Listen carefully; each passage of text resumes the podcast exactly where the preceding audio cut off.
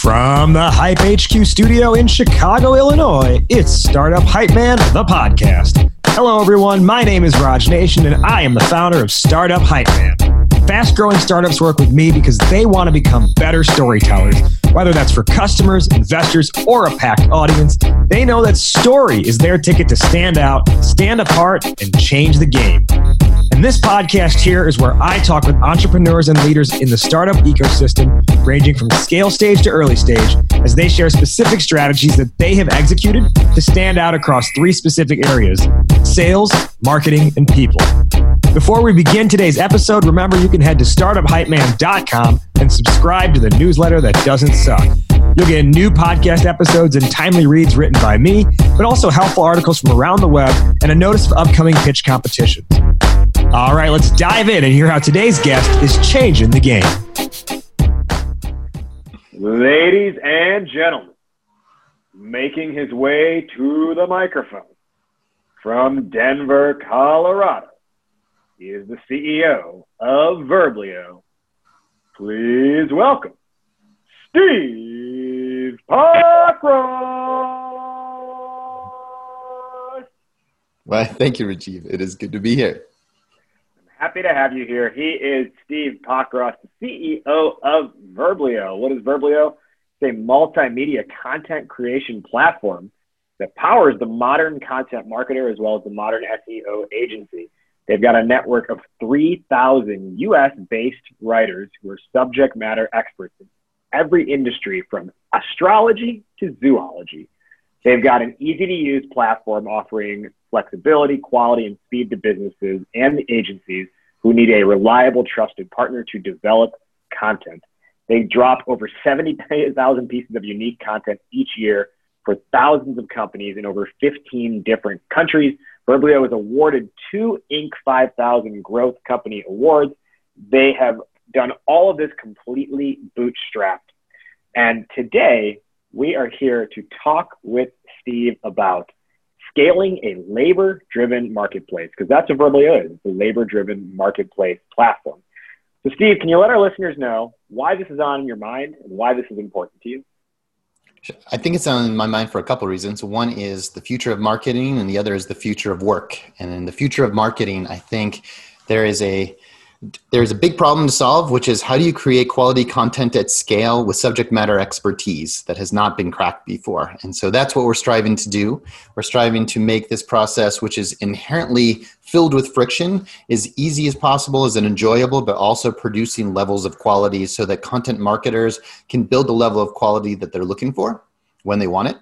And ideally enabling them with something new to think about content as a competitive advantage versus a must have. On the future of work side, most of technology businesses, I spend a lot of time in Silicon Valley, our focus is on getting the people out of the business. And basically, anytime that humans are involved, it becomes annoying to your actual business model as opposed to an additive. And I think the next wave of evolution of businesses is how do you bring in skilled talent into your platform to create something new and more powerful that works on both sides of the marketplace, not just to create a better offering to your end client, but also that works better for the next wave of workers. How do you get them from being the commoditized labor pool that is Uber drivers into a skilled talent that this can actually be a profession and uh, a level of work that's interesting and compelling for generations to come. We're going to dive a whole lot more into that over the course of this conversation, and I think it's one of it's probably the best topic we could have to kick off our first episode here of season 15. But before we go into all of that, let's learn a little bit more about Steve, the man, the legend. So, Steve, you are a big fan of Ultimate Frisbee. How did you get into it, and how often do you play, and what do you like about it? The so I love Ultimate Frisbee. It is at the core of uh, it's at the core of how I run my company as well, which is uh, the spirit of Ultimate Frisbee is kind of my management style the uh, I showed up at campus at Wesleyan University in 1990, and our team was uh, we were a Division three school, but they didn't have different divisions for ultimate at the time. So a couple things happened. One is I had been a lacrosse goalie in high school, and the reason I took that terrible, terrible position, which I do believe is the worst position in all of sports, because you have no pads. You get you get the hardest ball possible thrown right at you at like 90 miles per hour with no protection. The yeah. scores are like 18 to 16. So if you block three of the 20 goals, then you're successful. It is terrible. so I took that because I couldn't uh, make any of the more uh, prestigious positions on the team. Uh, and I think it helped get me into my school. And the, when I showed up on campus, the coach was like, Hey, we always need backup lacrosse goalies. Are you ready for this? And I saw the guys were throwing even harder than my high school guys. And I knew I had to get out of that. And the second thing was that uh, Wesleyan had the number one team in the country as Division three at the time, and it just immediately appealed to me. Here you have a sport that's competitive, that is really has an ethos of spirit of the game, where everybody's kind of rooting for each other and cheering for each other. Uh, but also, also non-contact involves no hard projectile object, objects being thrown at me. Uh, so I started that in 19. and that's part of your management style. Don't throw projectile objects. wow, if you could boil it down to just that. Uh, so I still well, play okay. today. now I play sorry, league. Continue on there. I cut you off. Go ahead. That's right. Uh, now I play a lot of leagues. It keeps me inspired. Uh, there's you know less of the forty somethings playing every year, so we're uh, constantly challenged to to chase twenty year olds if you want to stay in it. Uh, but last year, my uh, two years ago, my 40s and over team made it to nationals in Chicago, right next to you. So that's it's fun to be able to play competitive level anything when as you get older. Yeah, I think, and the operative part of that phrase is the as you get older, when you feel like some party still has still got it in some way. Yes, I think we all just want to be moving forward in some way at all times, especially given these times. Progress and consistency just feels even better than ever before. It actually reminds me a lot of. I'm sure I'll have him on at some point. Uh, the CEO of this company called Swish House that started out of Chicago recently over the past, uh, I'd say, a year or so and it is i'm sure you're familiar with like HIIT training right like uh, workout classes but think of it's HIIT, but via basketball mm. so it is it's like going to basketball practice in high school so you like it's drills it's shooting competitions and it the whole goal is to help you get back into basketball shape which for any of us who played growing up was what we remember as like the best shape of our lives and it it combines that like nostalgia effect of just shooting hoops and not having to worry about like tearing your knee because you're playing on blacktop and the person you know across from you is playing too hard and you're a little bit older and uh, it just it has that same feeling of like progress moving forward and, and the I still got it. Perfect. Just like that. And there's something inspiring that makes it a lot easier to exercise if you're chasing someone or someone else is chasing you. I like that. I like that. I think there's probably a good business analogy tied in there as well. Now, another interest of yours is something that I have never heard of before. Uh, I've heard of downhill skiing. I've heard of cross country skiing. What on earth is telemark skiing? Oh man, the Chicago Flatlanders. Uh, so teleskiing is basically doing cross country skiing, uh, going downhill, and so you're basically you, they uh, a super cheesy expression to free your heels. So your heels aren't attached to your skis, and so, in order to make your turn, you basically have to go into a lunge at an angle. So uh, you're kind of having a much larger oh. arc, and you're and you're got one knee touching the ground as you're making your big turn, and then you jump and basically go into a lunge going the other way. And so, by doing that, well, first of all, you feel the mountain a lot more. You get like get to carve the turns, and it's just really fun. It's a lot more like snowboarding. You get that big arc on your turns uh, the second is that uh, it's a much more fun workout and it doesn't have that skiing effect of just ripping your knees apart. Well, perhaps a good segue from there is carving the mountain on your terms, which I feel like is what you have been doing with Verblio, you know, carving the proverbial mountain on your terms. And that is building this marketplace company. And it's actually not even your first effort in the marketplace world you also had to go with LiveOps, which helped create call centers at scale, another type of labor driven marketplace. Can you talk through your experience with LiveOps and maybe the one or two main things you learned coming out of that company? Sure. It was a pretty formative experience for me. So I was with LiveOps from 2004 till 2012. Uh, it was a pretty high flying company. We went from about 8 million of revenue when I was there to 150 million in a very short period of time. Uh, there were a bunch of the original Netscape guys who were uh, as part of the dev team and, you know, a quality Silicon Valley ride, which I was very fortunate to have. And I learned a ton from it. So we were innovating a lot of things. So we had this combination of a marketplace of labor, home-based call center agents, 20,000 of them. And then we had uh, a call, we had a soft, basically a SaaS platform that was in the cloud that could deliver calls to any individual's house uh, by whatever performance metrics we could find based on whatever data that we came up with. The, uh, the data system that we were using there was invented by a guy named Lloyd Tabb, who went on to found Looker using the same principles, which then sold to Google for a couple million dollars. Um, really fascinating stuff. So we were trying to figure out what to do with this. So First of all, what we should have done with this is invent Uber. We should have really focused on taxis instead of call centers we just didn't know that at the time. So choosing your market is really important and that was one of my big lessons was this is a really hard way to earn your business is to, um, call center services on top of this platform.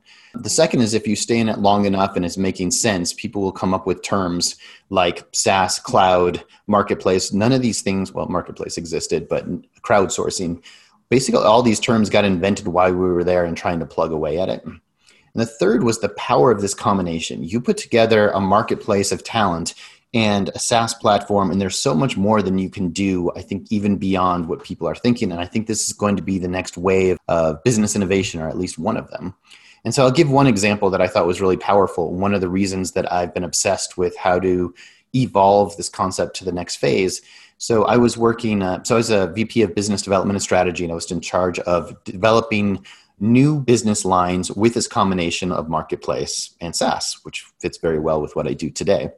Uh, and so one of my vendors at the time was uh, was a large insurance company, and I asked them what would it take to become my client um, to take your insurance calls. And they said all you have to do is having giant network of licensed insurance agents and they cost about $8,000 a year. They have to go through all sorts of certifications. You have to do the routing based on every state because you can only take the calls in states where you're licensed. So it's a big, complex operational nightmare that nobody has cracked the code. Uh, and that's why nobody in insurance is doing is driving to inbound calls. So it all has to be outbound, where you control when your audience has to listen to you versus when they want to talk to you. So if you could do this inbound, you could really invert the entire model and do direct marketing and drive calls inbound. And so what we did was we asked all of our call center agents, mostly stay-at-home moms across the US, how many of you are licensed agents? And somewhere between 300 to 500 of our call center agents were licensed agents, which means that we had a marketplace that probably the largest licensed agent call center in the United States, maybe the world, and didn't know it. And that's the power of marketplace to me. And so we started our insurance business, which became a huge line for us. And so the power is that within every marketplace, if you curate based on skills, you track and segment your workforce based on their experience, their skill levels, and what they can do, you can create customized programs so that we could be the biggest legal writing company. We could be the biggest medical writing company. And there could be sub pockets within your marketplace where you can create these programs. And I, I think that's cool. And that's what got me hooked. And is that to say that because you have people on the other end, you are opening yourself up to potential like other things they may do that is not the direct thing you hired them for, but you but could create that opportunity? Exactly. They should lead you. If you create a platform and a marketplace that are working, somebody should be telling you you could do with that better than anything that you've ever thought of. Interesting. Okay. Well, I have a client right now who is a labor driven marketplace, and I hope they're listening very closely to what you just said. Um, you end up becoming CEO of Verblio. You did not found the company, but you took over a few years ago. Can you talk through how you got introduced to the company, why you wanted to, you know, why you were brought on, and, and what opportunity you saw? Sure. So I grew up in Denver and then I left for about 20 years, went all around, spent a lot of that in Silicon Valley. Uh, when I came back, I met a lot of the local startup scene and was lucky to, to be introduced to the founder of uh, the founding CEO of, of Verblio. Now I'm getting my names Verblio LiveOps stuck in my head at the same time. Uh, and uh, in an early phase was he was trying to raise money and he was looking to the top marketplace companies to raise money from and we were talking about how to do that uh, when i first got here Uh, and then we just stayed in touch. So it's really a good marketing, like it's a good networking story. You have conversations because you're interested, you're curious about the same things, you're passionate about the same things, and then you keep in touch. And sometimes it works out and it all goes in your right favor. And so I was lucky and uh, lucky and fortunate to have that experience early. Then I bopped around the Colorado startup scene for quite some time. Uh, mostly working as kind of starting up new divisions for startups or being the right hand person to the founding CEO at another company. So that's a pretty risky line of business, which is if you're starting up a new line of work for a startup, it means that their original line of business isn't growing fast enough.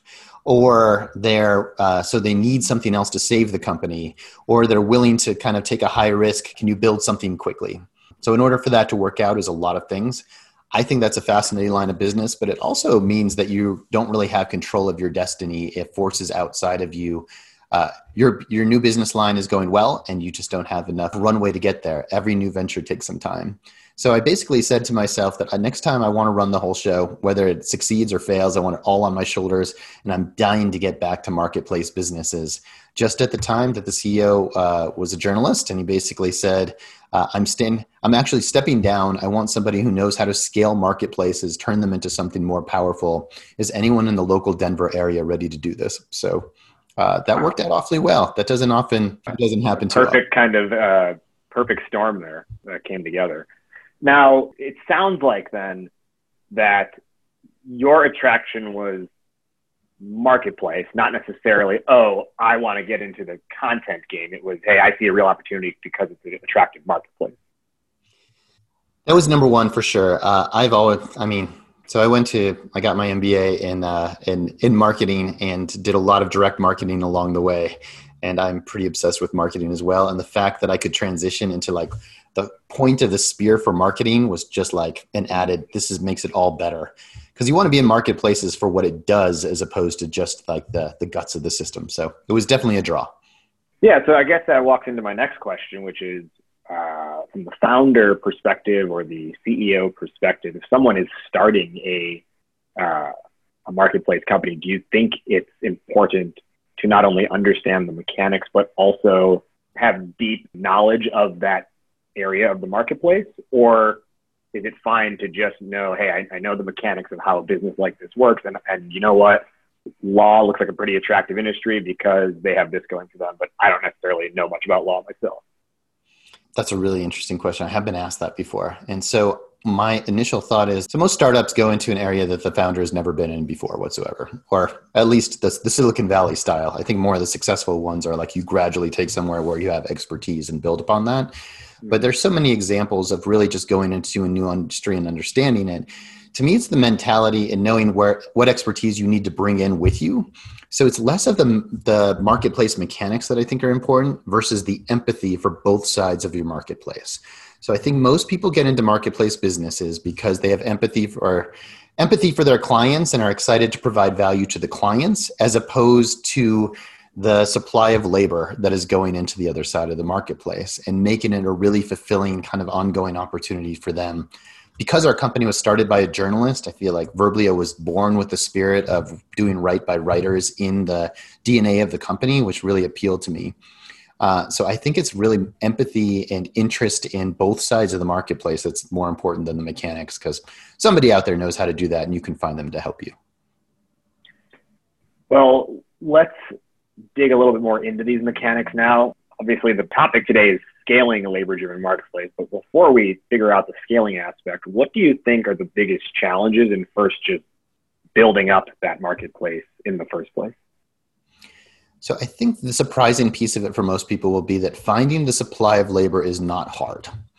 Um, finding the clients is hard the supply of labor there are so few good work from home remote flexible opportunities for freelancers that if you build a great product with great opportunities for them they will come. That uh, i've never had a hard time in any marketplace that i've worked for finding a supply of great talent. The challenge is curating that talent to make sure they they provide what you want them to do and they deliver to your clients. And so There are a lot of marketplaces that deeply pride themselves on the number of people that are freelancing in their marketplace. They'll say, I have 10,000, I have 50,000 workers. Uh, I think that that's a sign of lack of quality and lack of curating the marketplace in order to understand how many you really need to develop to solve quality at scale. So the first piece of it is that finding talent is not that hard if you build something that's compelling for them.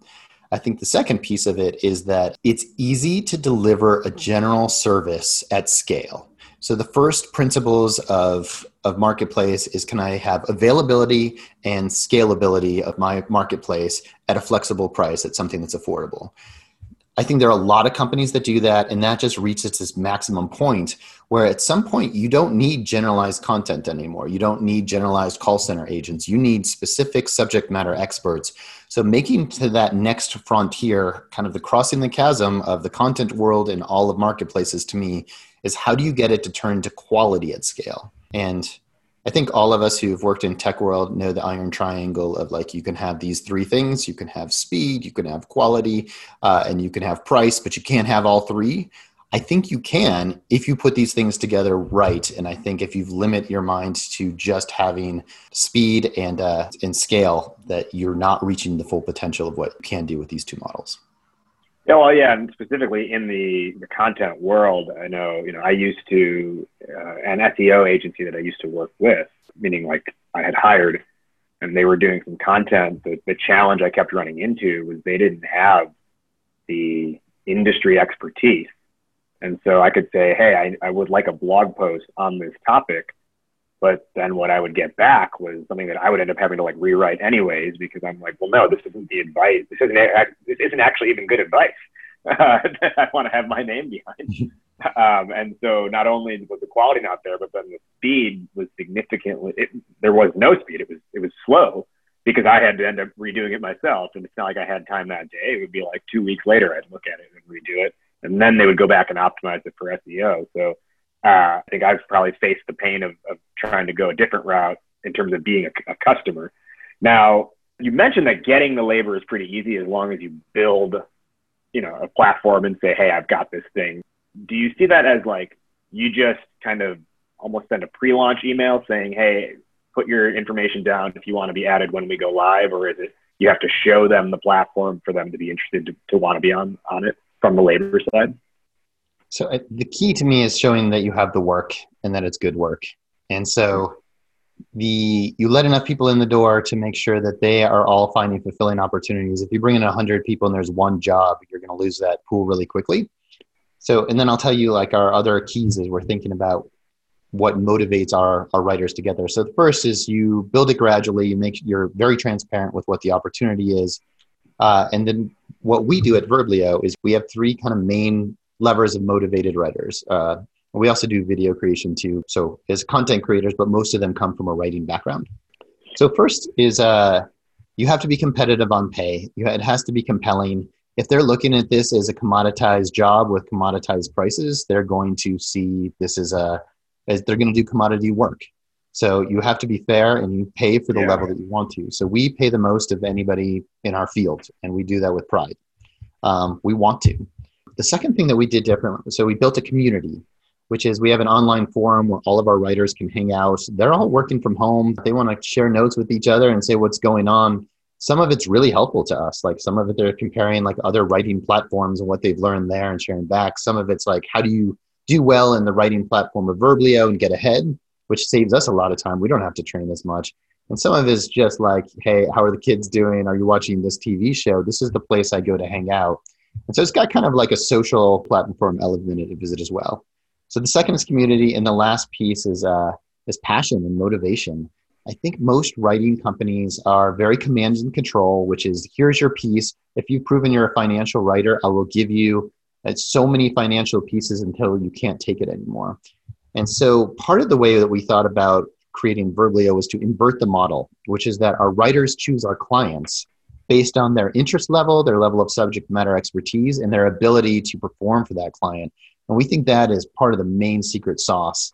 It helps keep our writers, it gives them passion so they get to write about something new. So here's one fun, interesting fact. So we segment all of our clients by industry. We have 39 industries, and our 40th is other. And 52% of our clients say other, which means well, first, it means a couple of things. We have to be good at writing for niche verticals, and we also have to be able to write for the long tail. But that's the stuff that gets writers excited. You get to write about something new and something different to keep them motivated. Uh, it also keeps them out of the uh, you know the biz dev game where they're selling and they can just focus on the writing piece and uh, they know they can sell more if they focus on areas that uh, on clients that have their level of subject matter expertise and their style and becomes more uh, uh, just exciting as a way to build a career um, and I think the next step is how do you build a career doing this and give other opportunities as you can work your way up. This is pretty interesting because, first off, it sounds like there is more to this than just the functional use case of getting work, but like you create the community aspect, the social aspect out of it. So it's something that they're quote unquote going to, even if virtually, to, to get, they're extracting value out of it beyond just a direct transactional use case. So mm-hmm. there's reason for them to hang around. There's reason for them to champion the brand. Uh, there's reason for them to not leave. Exactly. I mean, I want this to be an exciting, compelling. to just part of my background. My wife's a professional writer. My mom's a professional writer. She's her third book is coming out this month. Uh, my brother's Congrats a professional writer. I uh, I want to go to my family dinners with pride and saying I'm doing the right thing for. Yeah, I'm not screwing over your peers, right? exactly. Okay, so you mentioned that the pay the most competitive rates in the field, and I'm, I'm part of what I want to touch on that is you mentioned with inverting the model that uh, you let the writers decide what projects might interest them. Does that mean where my confusion lies, I should say, is does that mean it creates a bidding process when you've got three people who are all really excited about the same project, and then it perhaps does become a lowest bidder wins? Oh, right. So it's a complicated little mousetrap that we have to work out in order to make all of this works. And I think we played with every one of those. And just like every every great idea takes a lot of iteration along the way. So one of our key features is we only have one price. We only pay writers one level. So there's no competing on price. Ah. We don't believe in the concept of having one star writers, 10 star writers, and somewhere in between. I don't understand why you wouldn't want to have someone who's the top level writer uh, and at one fair price. So I think you're exactly right. I think that incentive system is weird. So we tried not to have it.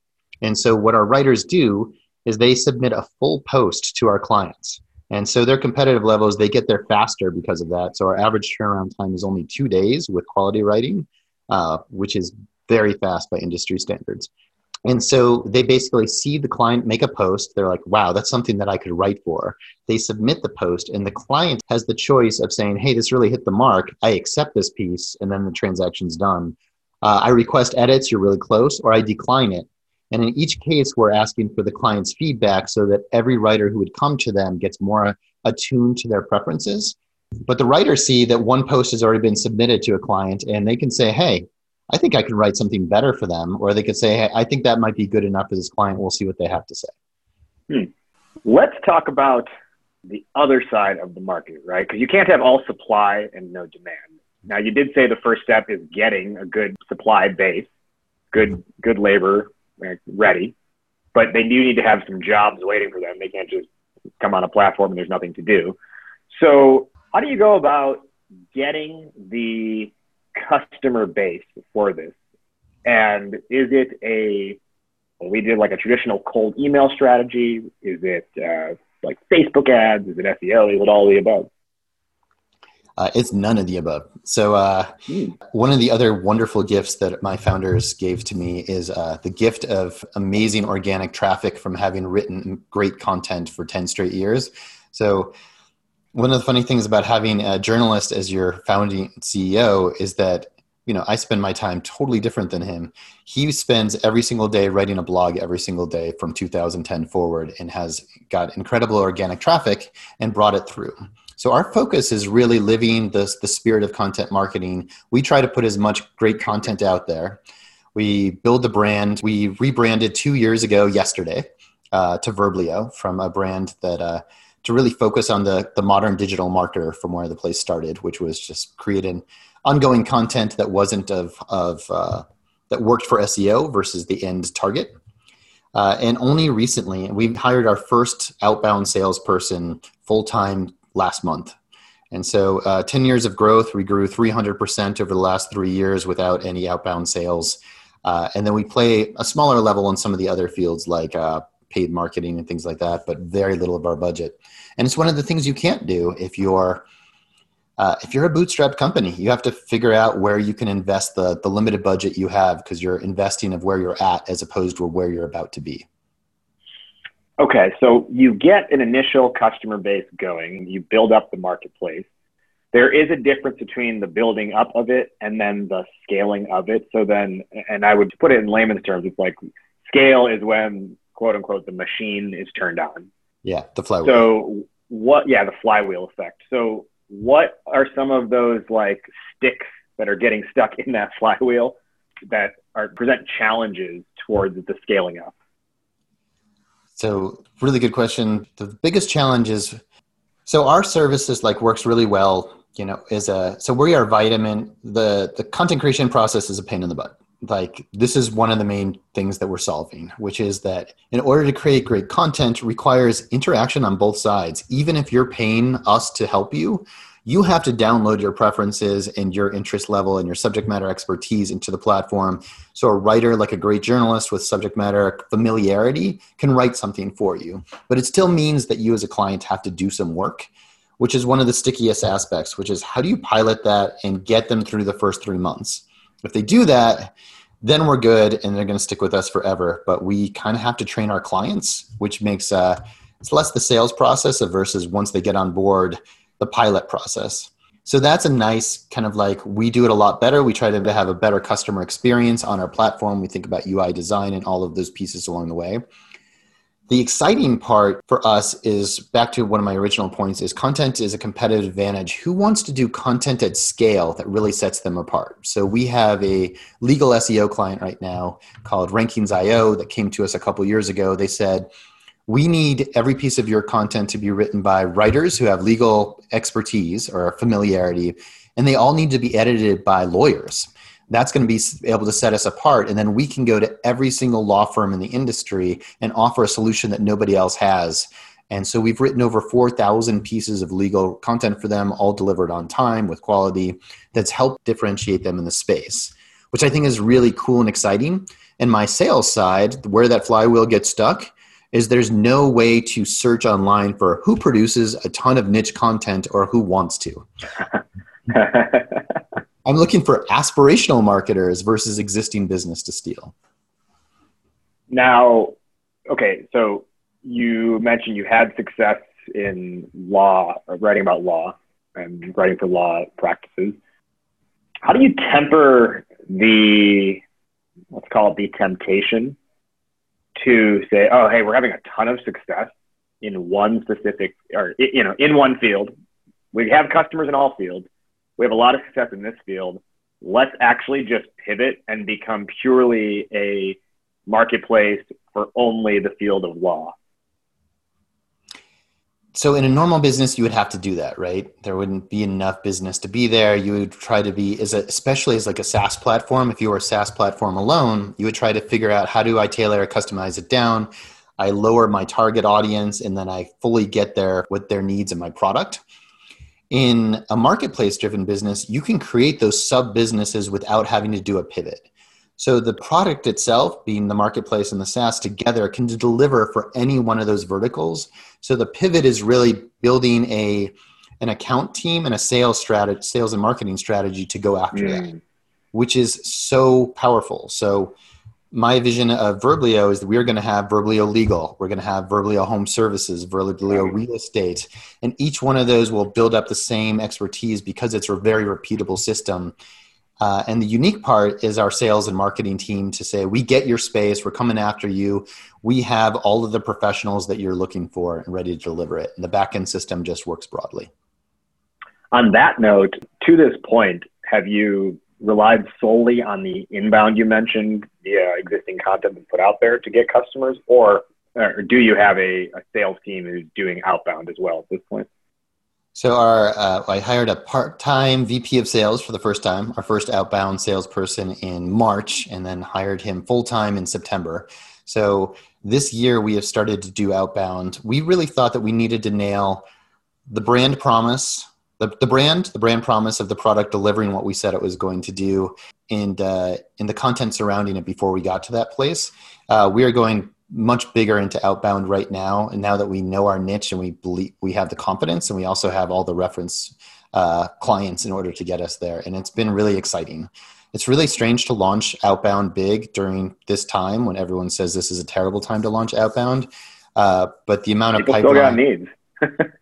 Yeah, they still do. The amount of pipeline that's come out of even the first several months is just remarkable. And we've tried it before. Like I led some of it, and kind of we we dabbled in it. We had to have those critical elements there first before you we could do good outbound.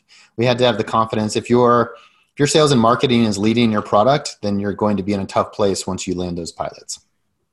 Do you think this is a situation unique to Verblio that you could wait several years before you turn down outbound, or do you think that is applicable to any labor marketplace if they if they you know get the right mechanics set up from the beginning?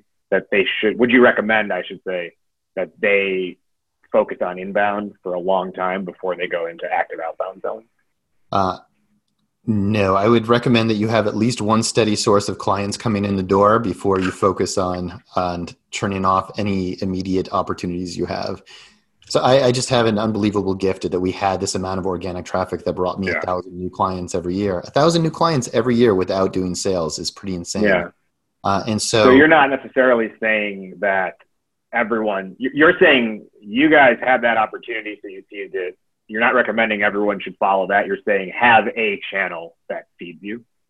I am, and then where content marketing feeds into that is that it's a hell of a cost-effective channel that continues to grow and pay back everyone calls it like the advertising is like uh, advertising is quick and goes away and content marketing uh, lasts forever.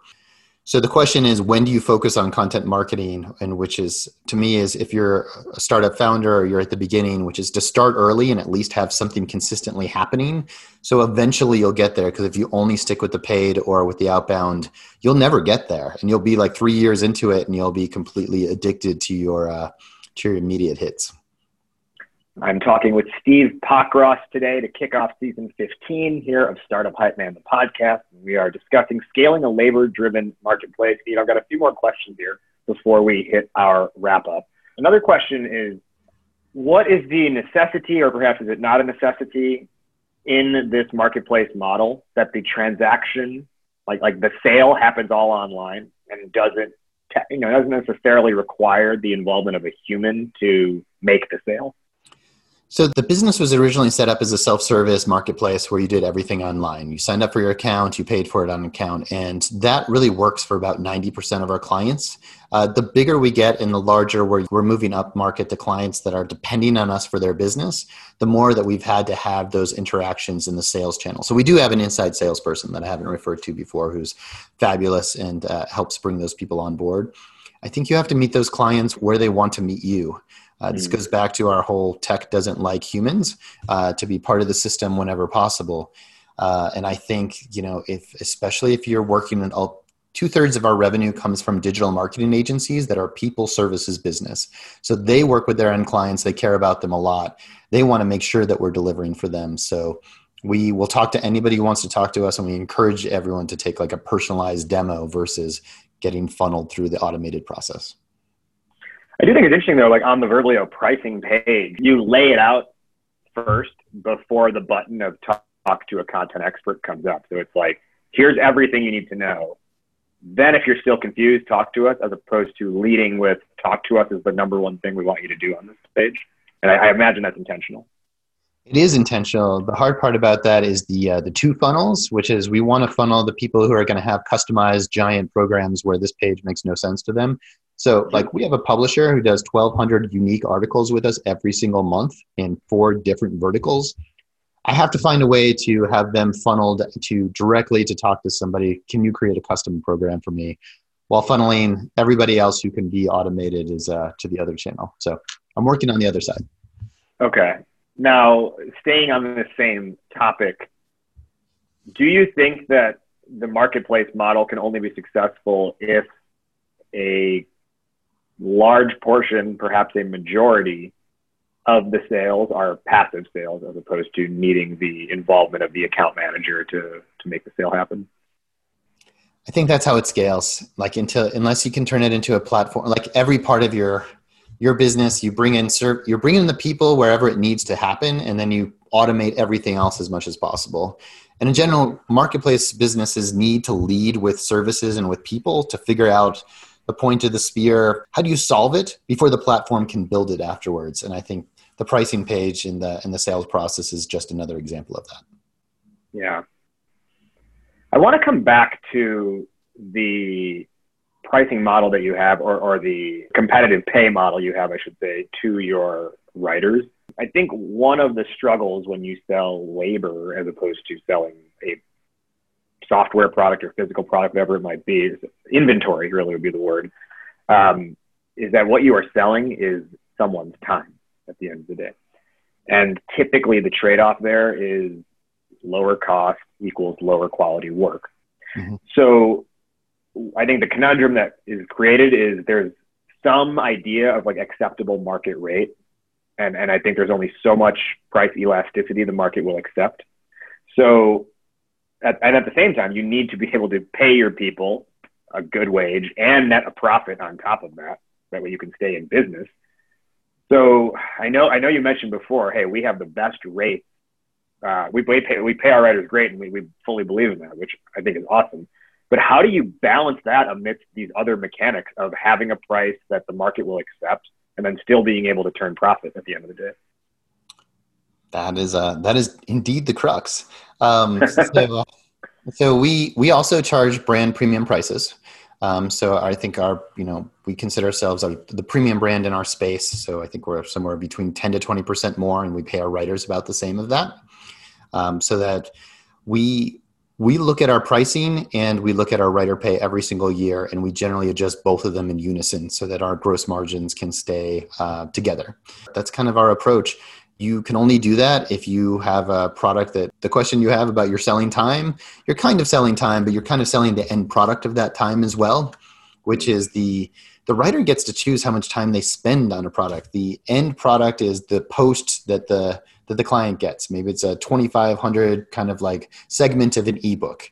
And so that's what they're paying for. And whether the writer spent four days on it or two hours and got the right level of quality is really up to the, the writer to figure out if this makes sense for them. So I am a super slow writer. This would be a terrible job for me. I'm also as good as most of my writers. Um, and so this would never work. So there's a speed element to it as well. And uh, the third, more really complicated, is the longer the post, the more individual research that a writer needs to put in on top of the of the inputs that the client's giving them. And so we try to price in kind of this ethereal time to spend getting the right level of research for better posts too. I think a appropriate follow up to that is how does Verblio qualify success? So the uh, whether uh, kind of coming at from this from the writer point of view and the client point of view, like all marketplace answers means that all my answers are longer than your standard person because uh, I have to answer both. no, of course, yeah, you got to share both sides. Yeah. Sorry. So the writer, like, what? How do I find great writers? And then, like, how do I know it's working for the clients? Uh, are two different questions. How do I know it's working for the writers? Is like, so we have a super stringent, there's an objective level to writing and there's a subjective level. So the objective is like, do you, you know, do you have your grammar, your punctuations? Do you have your sentence structure? Uh, all of that stuff down. So about 4.5% of our applicants, our writer applicants, pass that test. So they go into the bucket of kind of like they've at least have the core objective skills to be a Verblio writer. And then everything happens in our marketplace. How are you meeting our clients' needs? Are your clients accepting your post when you write for them? And then the marketplace basically creates a virtuous cycle of figuring out who are the best writers where it's going to work for. Are you getting enough work to actually get it done? Are better writers funnel up, and the writers that where it doesn't work for will go somewhere else? Um, on the client side, we're finding that success of if you're accepting the post, you're doing it on an ongoing basis. There's a uh, and you stick with us month after month, all of our business, I haven't mentioned to this point, is a subscription basis, which is we believe that good content marketing happens consistently month over month. And so one is you accept your content and you're and you're using our platform actively and the second is just how engaged you are are you giving the feedback and uh, how many posts are you accepting versus declines So it's kind of a if the clients stick with us and they keep buying content and they keep engaging more, things are going really well. But it's not as beautifully black and white as uh, as many platform executives would like to see. But I think that's important because even the notion that you said, well, I have to answer this for both sides of the market.